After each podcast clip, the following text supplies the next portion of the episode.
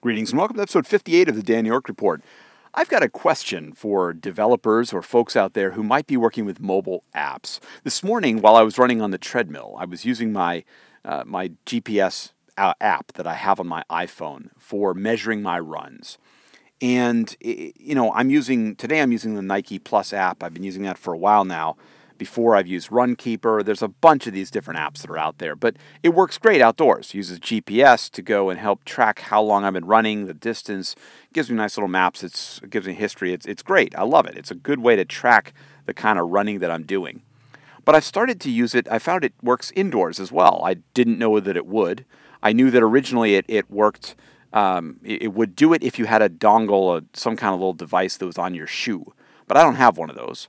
And one day I just stuck my phone in my armband, as I usually do, and ran with it on a treadmill, and I was surprised that it measured it as accurately as it did. It was actually pretty much right on target with what the treadmill ran. Now, yesterday, or two days ago actually, when I ran, again, it was right on target with what I had run.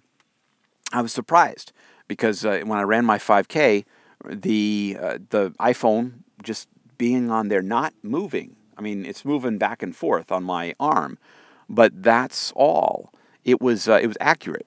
Now today, I uh, it was not accurate. It was off by about three tenths of a mile or so. Now the difference may be, and this is where I start to think about how this could work. The difference was that I upped my speed a little bit today. Last time I ran at about well six miles an hour, about ten minute mile, which is typically what I run.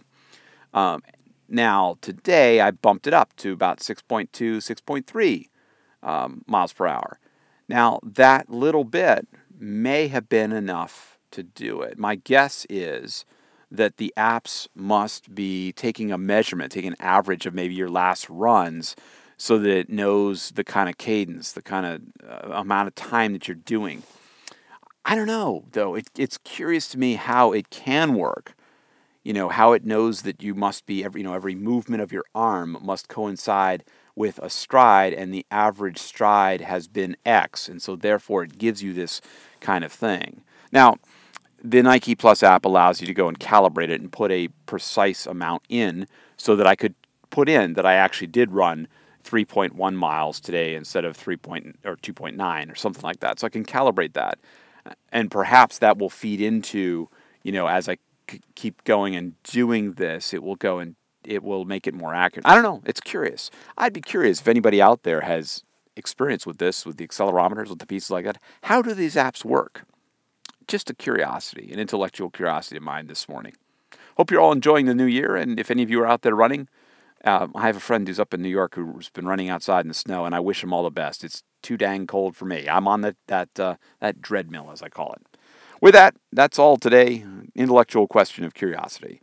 You can find more of these recordings at soundcloud dot com slash Dan York, where I'd love to hear your comments, or uh, you also can leave the comments on Facebook, Twitter, Google Plus, wherever you see this posted.